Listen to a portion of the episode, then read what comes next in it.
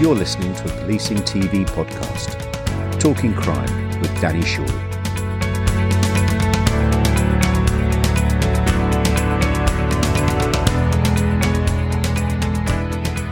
Welcome to Policing TV and this edition of Talking Crime with me, Danny Shaw. I'm joined today by Sergeant Simon Kempton from Dorset Police, a police officer with 22 years of experience in a variety of different roles. But Simon is also the Police Federation lead on IT. Before that, he was the representative for the use of force. Simon Kempton, thank you very much for joining us on Policing TV. It's good to see you again, Danny. Um, at the Police Federation conference, um, you are uh, doing a session about mutual aid, which is where police officers from one force go and assist an operation in another part of the country. Um, this is something that goes on a lot, doesn't it, all the time, particularly for big events, for big operations, for demonstrations, protests, and so on. Why is the Police Federation uh, involved in that? Why, why does the Police Federation feel that they have to have a, a session about that? What are the issues? Well, firstly, I'd say you're right. It's, it happens a lot mutual aid, and actually, increasingly, as police officer numbers dropped because of austerity over the last 10, 15 years, we've had to stretch our resources more, which has meant officers deploying to different parts of the country. Sometimes it's for pre-planned events. G7 is a good example. COP26. Sometimes it's a spontaneous event so the riots in Bristol, for example, another good example. So whenever that happens, a force says, look, we need a bit of help, we need some more officers. Um, and we'll deploy officers either within a force to another part of the force, within a region to another part of the region, and sometimes across the country. So we could be asking officers to leave their families very, very short notice, if any notice at all sometimes, and deploy hundreds of miles away. So one of the things that the Federation is saying is where we're protecting the public on these operations, where we're looking after public property and, and, and safety, let's make sure those officers are looked after, that they're recompensed, because obviously you might pick up care costs, maybe you've got to put um, your child into more childcare because you've had to go away, maybe having to put pets into care. And, and these costs go on top of all the other cost of living rises that we've seen. So let's look after officers. Let's make sure they're not worrying about the money so they can just worry about the public that they're trying to protect. I think you went up to Scotland for the uh, for the climate change yeah. summit. You, you were policing there. What was the experience of officers having having to go to, to go up there? Broadly, I have to say, very positive. So from from day one, the the operation there was very welfare focused, and they they brought the federation into that planning process. So we were able to influence the way that the operation went, particularly with one eye on, on well-being. So officers were looked after. Most of the accommodation was a very good standard. Most of the food was of a very good standard. And where there were issues, the Federation were able to intervene quite quickly with the operational planners and get things improved. It highlighted there's one or two areas we've still not really learnt lessons, some inclusivity issues around food, for example, but we're getting better as a police service and the federation's played a really important part at highlighting those. Because I suppose in some cases you might have hundreds of officers going. Thousands sometimes. Thousands. I mean, COP26 was the largest movement of, of UK police officers ever. Bigger than the Olympics, bigger than wartime. It was immense. Right at the middle of the operation, where it got very busy with protests and demonstrations, 14,000 officers on duty in one 24 hour period. It was immense. And when you've got that many officers, there's a lot of scope for things to maybe go awry with you know, welfare and, and things like that. But I have to say, broadly, it was a very, very positive experience. We had COVID on top of that. We had officers going down with positive COVID, COVID tests. So how do you make sure that that doesn't spread amongst their, their colleagues, putting people into isolation, but then making sure they're looked after, they don't get forgotten, and they're not just stuck in a hotel room for a fortnight. So it was interesting. How swift is the, is the system of mutual aid? I mean, can it be sort of put into operation if there was some disorder, let's say, you know, in a part of the country this evening? Would, would it be possible for officers to, you know, quickly be deployed from another part of the country? Yeah, there's operational plans in place to, to move officers immediately, and every force has got a requirement to be able to deploy a certain number of officers within a certain time frame and the longer the time frame, the more officers. Um, and there's regularly um, drills that take place across the country mm. where there'll be a, a practice and how many right now as of this right now, how many officers can we deploy if we had to? And can we meet our obligations? Um, and that helps forces to learn where maybe we need to train more people. And one of the things that we've seen in the public order arena is sometimes fewer officers volunteering for those roles. Whether it's because of the way that, you know, sometimes those, those roles get perceived in the media. Um, you know, and you're doing your job. I mean, I, I, look at what some of my colleagues went through in Bristol, um, facing huge danger. I mean, in, in a, a, a, police vehicle that got set on fire, literally got set on fire while you're in it. Um, and some of the press was negative about those officers. So, it, you know, sometimes police officers, why would I, why would I volunteer for something like that? And the Federation's got a part to play there, speaking to people like yourself, speaking to the media and saying, look, there's another side to this. These officers putting themselves on the line to keep your house, keep your family safe mm-hmm. in really trying circumstances. Yeah. Um, it's a key part of our role, a very rewarding part of my role. So, I mean, one of the one of the issues, of course, is that we're approaching the summer months. Uh, there's a potential for protests, for disorder. We know that there's a cost of living crisis. There's a number of key events as well, and it's a time when you know some some tensions could bubble to the surface. I think you're absolutely right. But even without those issues, putting them to one side for a moment, it's going to be a really busy summer for policing. We've got the Platinum Jubilee event coming up, a long weekend where there'll be, you know, hopefully a lot of celebration across the country, but that requires a policing presence sometimes. Commonwealth Games in Birmingham, it's going to be a huge policing event, thousands of police officers to keep that safe. Sporting events and, and other iconic events that always happen every year that the police need to facilitate. But like I say, you're absolutely right. On top of that, what we see traditionally is where the economy struggles and people people start to struggle to feed their families. Maybe they're losing their jobs. We do tend to see a, a rise in crime and a rise in disorder as those frustrations bubble over. Um, so I, I, fear we could have quite a busy summer um, from that perspective as well. And my colleagues are going to be putting themselves on the line left, right, and centre. Actually, I think. Now, I mean, that brings us on to one of the other aspects of, of, of, policing, which you had the lead for for a number of years, which was use of force. That's right. Um, and we've had an announcement uh, from the Home Secretary recently uh, that uh, tasers are going to be made available to special constables. We know that the government has supported the rollout of tasers to more officers, this government, and yet there's always the other side, which is you hear about cases in which people have collapsed after being tasered and sadly died. So, where do you stand on that? I'd have to say, firstly, I'd have to acknowledge that the government have been supportive, uh, and I'm grateful to the government for that rollout. And the reason I say that is tasers save lives, not just police officers' lives, actually, not just the public's lives. Tasers save the lives of criminals, which seems counterintuitive, but without taser, sometimes the only recourse we might have to someone brandishing a knife is to shoot them with a conventional firearm. Now, taser isn't safe, it's just safer than many of the other options. Very little that the police do is intrinsically safe because it always comes with risk, which is why we've got so much training in risk mitigation and the use of force.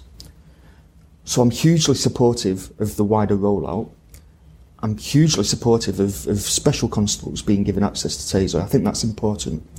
But what it does mean is the government have to f- follow that through with more investment in more units it's brilliant that we've got more tasers on the street to keep people safe, but let's make sure that that investment is there so we don't have people who are trained but no taser on their hip. Right. So you actually need more equipment. I think so.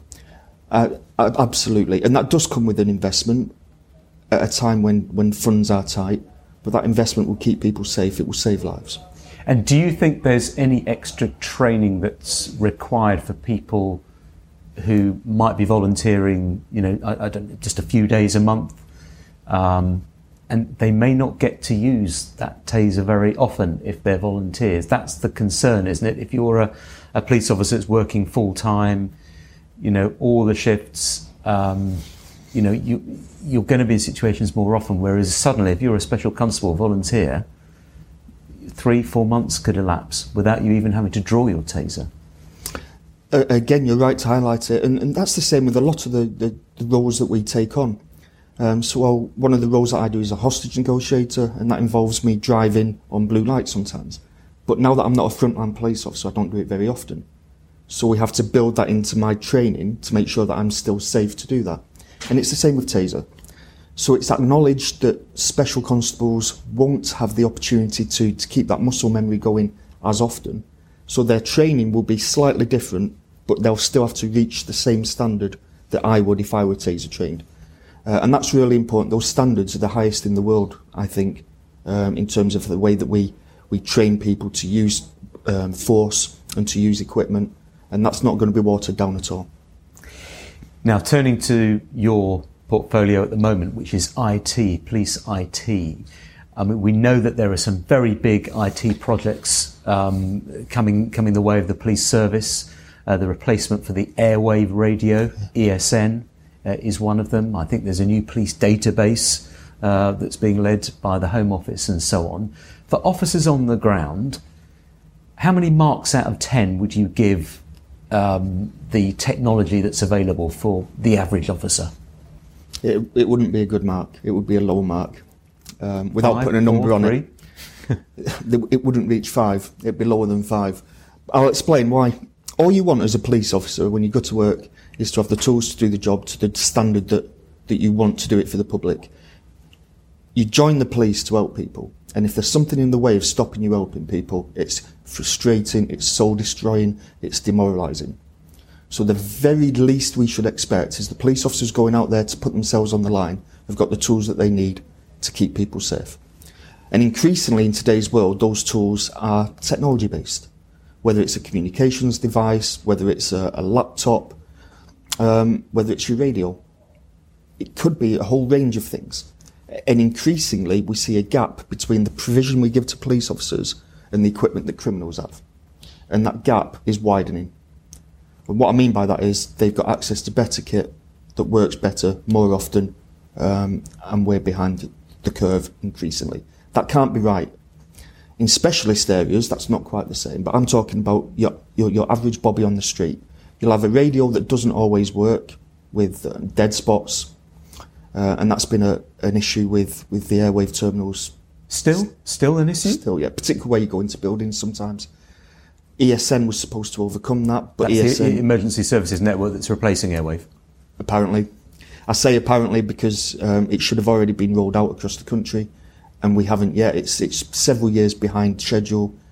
It's many many millions of pounds behind budget, uh, and I've got a real fear that what we're going to end up with when it does finally get delivered looks nothing like the promise from years ago when we started the, the ESN project we were told that it would have things like live streaming um, data. You'd be able to, from the scene of a, a crime, you'd be able to live stream the scene back to your control room. Stuff that actually we do, you know, during COVID, if you think about it, that's what we were doing with our families. We were live streaming our lounge to their lounge.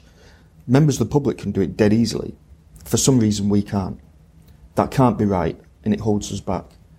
Um, and your concern is that ESN isn't going to be capable of doing that? I don't think it will. I mean, in, in fact, I'm as certain as I can be that it won't do everything we were promised that it would. Um, because of budget restraints, because there's a real push now just to get it rolled out. Um, so I am worried about that. And, you know, I, I, I remember, you know, on a practical example, um, my last team before I came to this role, when I was on 24-7 response shifts, we had a high risk missing person on a heath, um, and it was dark and it was wet, and we were really worried about them. And their mum was trying to explain to us where they would normally go, a part of the heath that was special to them. But particularly in the dark, it was really difficult to find. And my team and I, we broke policy and we used WhatsApp with a map pin to try and locate the individual, and we found them. And each of us broke policy by doing that at the time. So we had to put our our careers on the line, which I don't want to overegg the pudding, but certainly we knew we were doing the wrong thing in terms of policy in order to keep somebody alive. So that's a really good example of where our policies fall behind. Um, so it's not just about technology, it's about how we use the technology. Mm-hmm.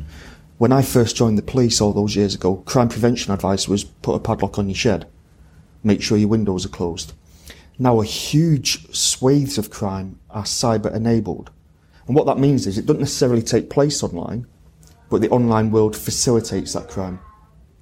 So it might be, for example, back in the day, somebody would steal a, uh, a, a mountain bike and they would go and sell it at the pub or sell it, you know, down on the street somewhere. Increasingly now, the thief will take that item, bike, whatever it might be, and they'll sell it online on one of the online marketplaces. We're behind the curve on that. Police officers who respond to 999 calls, they don't necessarily get the training in how best to help the public. Specialist units are brilliant. They're amongst the world's best. But there's not that many of them. I'm talking about the people responding to your 999 call let's give them the training and the tools they need to keep people as safe as possible. Because it should be comfortable for them to be able to give um, IT security advice as comfortable as they would be, you know, giving um, security advice about securing a shed or, or, or, securing their bike. Absolutely, that. Absolutely, it should be just a, a normal part of the job that we're very comfortable with, because it's a normal part of the world that we live in now. Yeah, for for, for the officer on the street, not the specialist they've got an airwave radio. Are they allowed to carry their own iPhone or smartphone and use that where necessary? It changes slightly from force to force, which I mean, earlier on, talk about mutual aid. That could become an issue because it's all very well my own force policy and I'm au fait with it. But if I go to work in London or Birmingham or, or, or here in Manchester, maybe there's a different policy I fall under because I come under the control of that chief constable while I'm there. But yeah, some forces will say, um, you know, quite forward thinking. I would say, um, technology here. Let's put a framework so it's safe to use and it's proper to use, but let's use it. Other forces really shy away from it. So within my region, I, I mentioned earlier, I do some hostage negotiation. My force allows the operational use of WhatsApp. If that's the only way that you can communicate with somebody who's in crisis, maybe.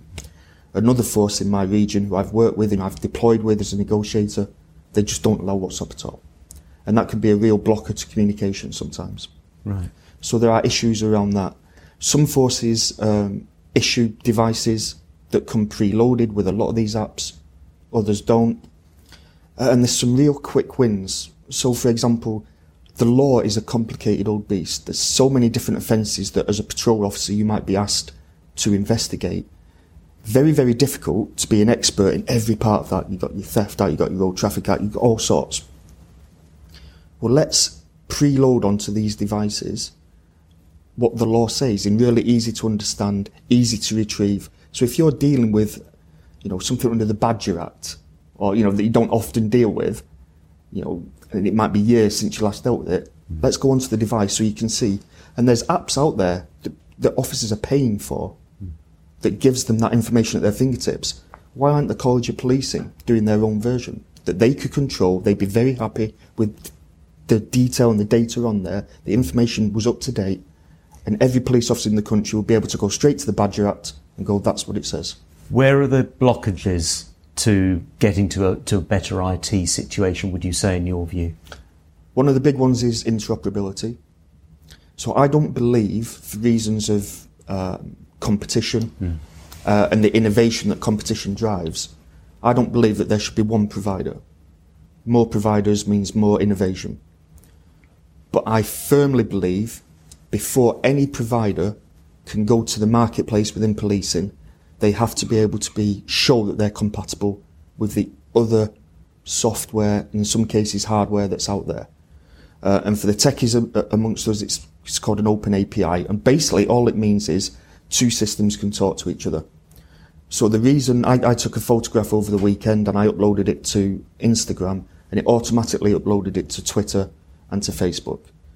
The reason is, although two of them are owned by Meta, the reason for that is they've decided that they're going to be able to talk to each other. In policing, we don't do that. Now, I'm a Dorset police officer. We're in a strategic alliance with Devon and Cornwall. That means we're in a very, very close relationship. We share human resources, we share operation departments. I can't get into a Devon and Cornwall police station with my fob, and I can't log on to a Devon and Cornwall computer. That seems odd. Madness. Never mind trying to speak to a colleague from Kent or Cumbria or wherever. And again, goes back to mutual aid. I, I might get deployed to Cumbria to, to um, facilitate a protest, say And unless I take my laptop with me and there's issues there with connectability, I can't get onto a police IT system in the year 2022. It seems odd. Because I bet if you're a criminal, you can use the same systems wherever you are in the country or the world. But these are issues that we've been discussing for years. Absolutely years. are we any closer to, to fixing it unless we have one national police force, which is not going to happen? It's not. And I I don't necessarily think it would be a good thing if we did. Um, we, we keep taking baby steps towards the, what I see as the solution, which is around interoperability, um, but then we'll draw back. I think it takes political will from the, the Home Office to say, Chief Constables, you've got operational um, um, independence. I'm not going to tell you how to do your job, but I am going to tell you from today, IT will have to fit these criteria. Um, and that way, producers would be forced to have things like an open API. So we've got two main systems, not only two systems, some forces got their own systems, but you've got uh, Athena that gets used in a lot of forces, and you've got uh, Niche that gets used in a lot of forces. Trying to send documentation or a file or a case preparation from an Athena computer to a Niche, com- it's the devil's own work. It's so difficult, and it shouldn't be in this day and age. Yeah. Simon, I just finally just want to turn on to a slightly more personal um, issue. You've been through a misconduct process um, recently um, in respect of some messages or communication that you had following the Wayne Couzens case. What was that process like for you individually? I, mean, I should probably put a little bit of meat on the bones. Um, so m- my role uh, is I'm one of eight officers who runs the, the federation on a day-to-day basis, um, and I was made aware that Mr. Couzens had made certain um, admissions during his interview. Um, he denied murder, but he'd admitted kidnap, basically. And I was really concerned that the police federation might end up paying this guy's legal bill because we had no idea that that had happened. Um, because the operational investigation team didn't tell us that. And we've been we've been hurt reputationally in the past, understandably, where we've funded people who've subsequently turned out to have been guilty of some really horrible offences. So I told my colleagues, the other seven, uh, and one of them felt that um, it was inappropriate for me to do that. So an investigation started. That investigation took a, a year, and it doesn't just affect the, the officer; it affects their family, it affects their colleagues, it affects relationships. And one of the, the one of the key things the IOPC could do The Independent The Office Independent for Police, Office- Police Conduct. Yeah. Um, one of the key things they could do is really focus on timeliness of their investigations and also proportionality. You know, I've- we've we've got colleagues today who we can see have acted in good faith. They've done what they thought was the best at the time. They haven't been bad. They haven't been corrupt. At worst, they've made a mistake that there's some potential learning from, and we'll drag them through a process for sometimes two, three years.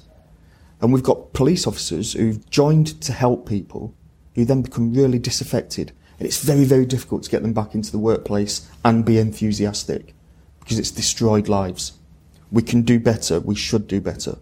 I mean, was that the case with you in a sense? You, your investigation took a year. You were you were acting as you thought in the best interests of, of the police federation, trying to be helpful, trying to assist, and yet you found yourself on the receiving end of a misconduct investigation.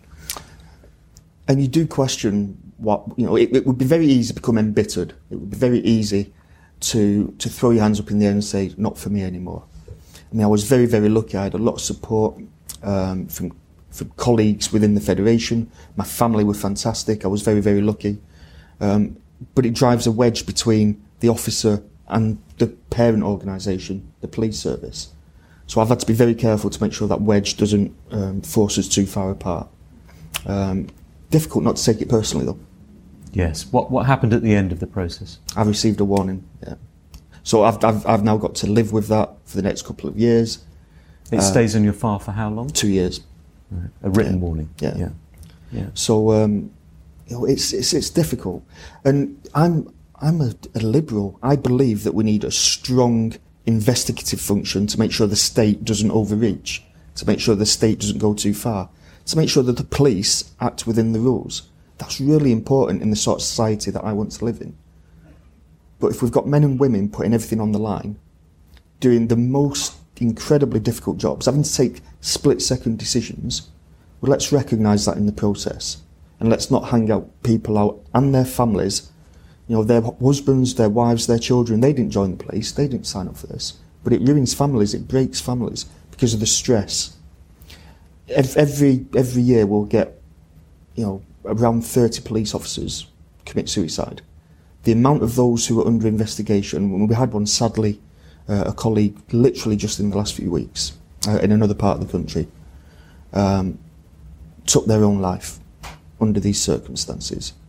And it happens time we've got officers who are having to go off long term sick, being medicated um, because of the stress and anxiety, because of the uncertainty. And people I speak to, and, and you know, personally, I, I can understand it when they say it. They would rather go to a job and face somebody with a knife or another sort of weapon than face this. Because you, when you join the police, you know that that's going to happen. You don't realise the way that the, the complaint system will, will cast you aside. And only subsequently, after you've been cleared or after it's finished, will they say, right, you could come back now. Mm. It's a dysfunctional relationship. Too often, forces forget that they've got a duty of care to people. Even if they're guilty of doing some really horrible things, you've got a duty of care to that individual. Yeah. Yeah. Well, it's good that you've got through that process and you're still serving and you weren't deterred and, and, and you didn't decide just to throw it all throw it all in and jack it all in and do something else. So that's good to see, Simon, that, that you've done that. And thank you very much for talking to us on Policing TV. Thank you. Good to see you again. Thanks, Danny.